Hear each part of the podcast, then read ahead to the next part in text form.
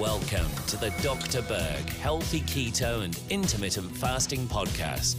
Now, your host, the man taking your health to a whole new level, Dr. Eric Berg. So, I have a question for you. Are you finding that fasting is interfering with your ability to sleep through the night? Now, I've actually spent quite a bit of time to try to find research on this point. And all I could find is just a very tiny bit of research in animal studies, okay, mice studies. However, I do know quite a few people who have told me that their sleep is not as good when they're doing fasting. Um, this could be the reason right here.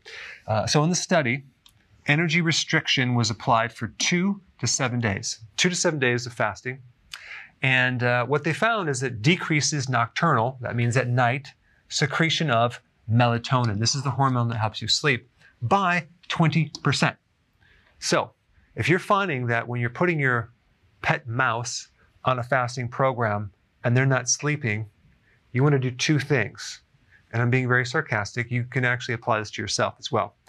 Um, you want to add MCT oil to your diet right before bed.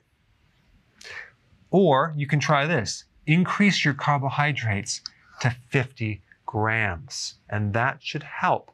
Maybe add more berries, something like that, and you'll find that uh, you'll do a little bit better. And the reason for that is that chances are you have insulin resistance, and it's probably been there for a long time, and it's going to take a while for you to adapt. You see, what you have to realize is that glucose is one fuel of the brain, and so is ketones.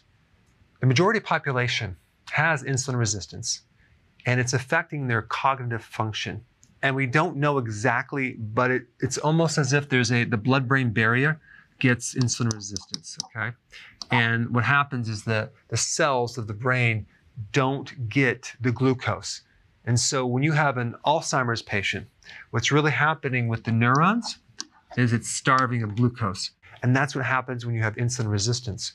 And guess what is in the brain? You have the mechanism that controls sleep.